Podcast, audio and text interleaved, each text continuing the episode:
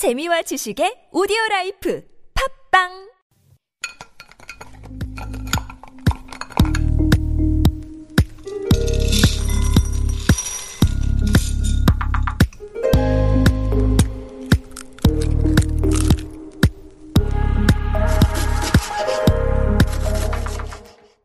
Hello, hello. My name is Matthew Chung. Welcome back to Super Radio. This is Korean Delicacy on TBS EFM 101.3.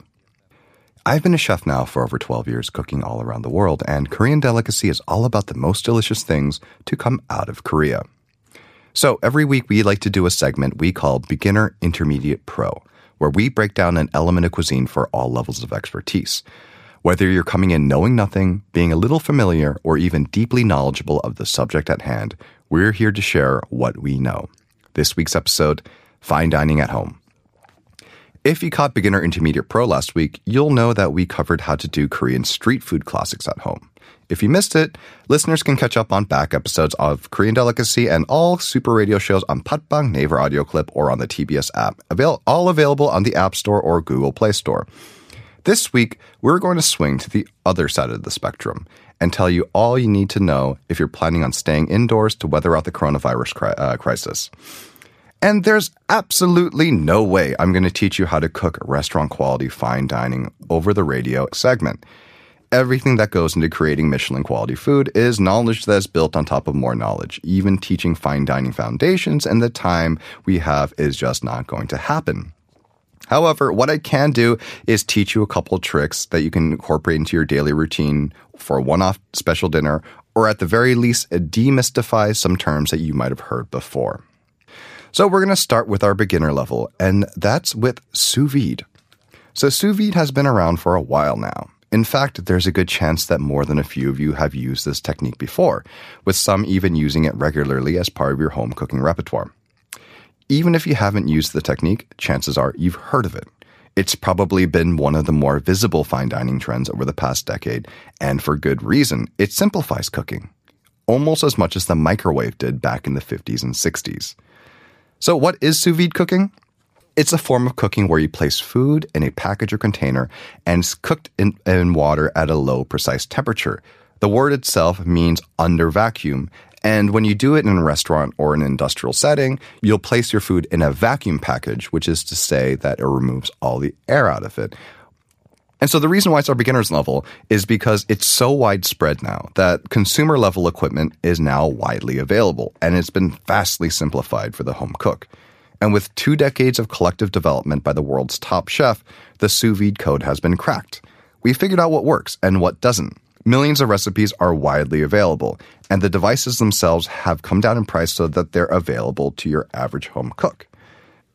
If there's anything that you can use this, uh, that you're going to get use out of this for in the home kitchen, is to cook a bunch of eggs all at once at a very precise temperature. Sous vide is also great for meal planning as well because by cooking everything at once, you're making sure that everything is consistent. Things like chicken breast, things like beef, pork, whatever you want to do, you can cook it all at once and hit a very precise temperature and doneness. All right, there's a lot more to talk about sous vide, but unfortunately, we have to move on. We're going to move on to our intermediate level sauces. So, fine dining is all about sauces. As a matter of fact, they would say that sauce that the sauce uh, position, the saucier, was one of the most important positions in the classic kitchen. But the modern fine dining kitchen has moved away from the long simmered stocks uh, where um, you would take bones, beef, uh, veal, veal bones or chicken bones, and you'll have one person in charge of just simmering this all day long. And of course, things like veal stock and chicken stock are absolutely essential, but the repertoire has widened to include things like purees. And chefs love purees. They're packed with flavor, they create little waste, and are a lot simpler than your classic French sauces. And so when you're doing this in a home setting, you want to keep a couple things in mind. So to make a good puree, you want to start with your vegetable or sometimes even fruit, and you want to cook it down most of the time. So this is going to apply to uh, so things like carrots, things like uh, peas, anything that any vegetable that you normally eat cooked, you'd want to also puree cooked, and you want to cook them a little longer than you would if you're cooking if you're eating them on their own. And this is because you're going to get a smoother puree this way. And the other thing to keep in mind too is when you're blending them up in your blender or food processor, most home blenders won't get a very smooth puree right, right away. It might feel weird and it might be very noisy, but keep your blender running for a little bit longer than you think you might need if you want to achieve something super silky. And then finally, if you want to get that next level of richness to it, you can add a fat pat of butter to it, or you can strain out your puree, puree afterwards. Let's go back to carrots. So carrots, very affordable, very common. Carrot ginger. Carrot and ginger go together beautifully. And this is something that you can pair with a lot of uh, not just uh, was it Western dishes, but Korean dishes as well. One uh, dish that comes to mind is something like galbichim. If you want to do more of a fancier presentation for galbichim, carrots and ginger both go into galbichim, and then you can also mirror the other flavors in the braising liquid into your puree. But really, if you want to talk about the simplest sauces you can have at home, good oils and vinegars. Sometimes all you need to finish your dish are a few drops of good oil and or vinegar. So you can go the Western uh, route. You can get a nice, expensive bottle of olive oil. And when shopping for olive oil, one thing trumps everything, and that's freshness. If you're able to get a good, fresh, extra virgin olive oil, and some of the better brands will stamp the date where the olive oil's been pressed, go for that. And then with vinegars too, vinegars are a great way to brighten up and just add that little oomph. A lot of beginner cooks, they'll they'll make something and they'll give it to me to taste and it's like, what is this missing? And acidity is usually what's missing. And vinegars not only do they bring acid to the party, but they bring a lot of deep, complex flavors that are developed only through fermentation. But this is Korean delicacy. Let's talk about some of Korea's oils. And you have chamgiram, which is the olive oil of Korea because it gets put on everything. And then you have deulgireum, which is kind of like the truffle oil of Korea. It's very, very floral. And anything you add deulgireum to, perilla seed oil, will taste nothing but of that dish, which is good or and bad. So certain dishes do call for deulgireum, and it's not something that you can necessarily apply to everything. And just like olive oil, freshness is key for these two things. And luckily, you don't have to go super expensive for these. In fact, if you want to get the best sesame or perilla seed oil, usually your best bet is your local market, your local uh, neighborhood market, that is.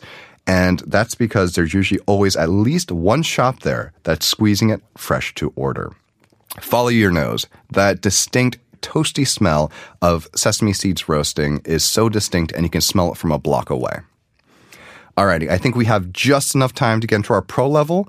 And this, this is going to sound like a cop out, but believe me, this is probably the most important, and it's why our, it's our pro level.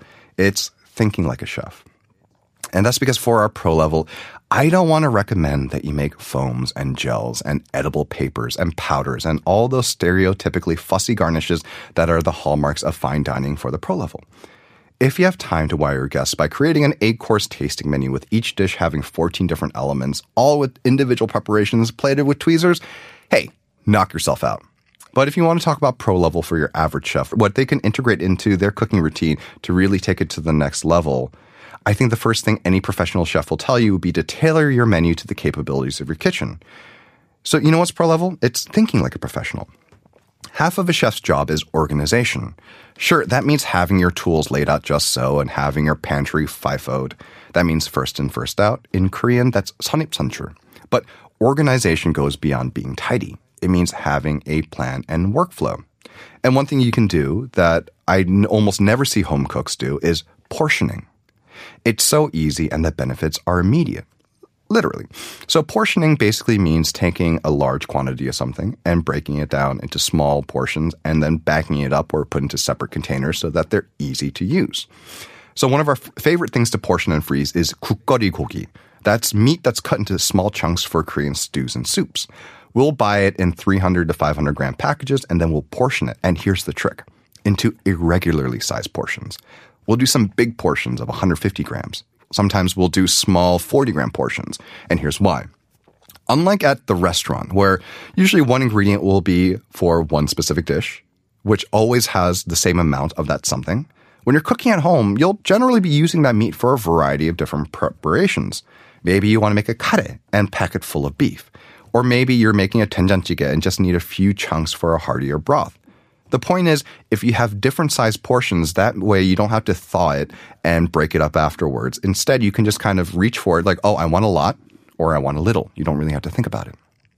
And when you portion and freeze them off this way, especially if you're using it for something like a jjigae or tang, you don't have to wait to defrost it. For a quick and easy dinner, here's what you do.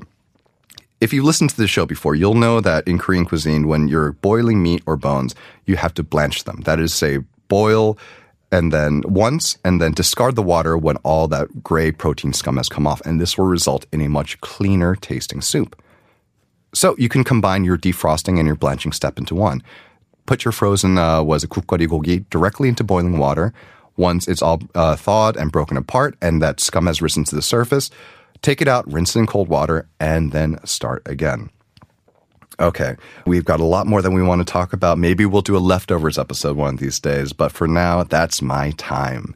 Thank you for listening to Korean Delicacy on Super Radio. Check out our Instagram at Super Radio 101.3, and please send any episode requests to superradio101.3 at gmail.com.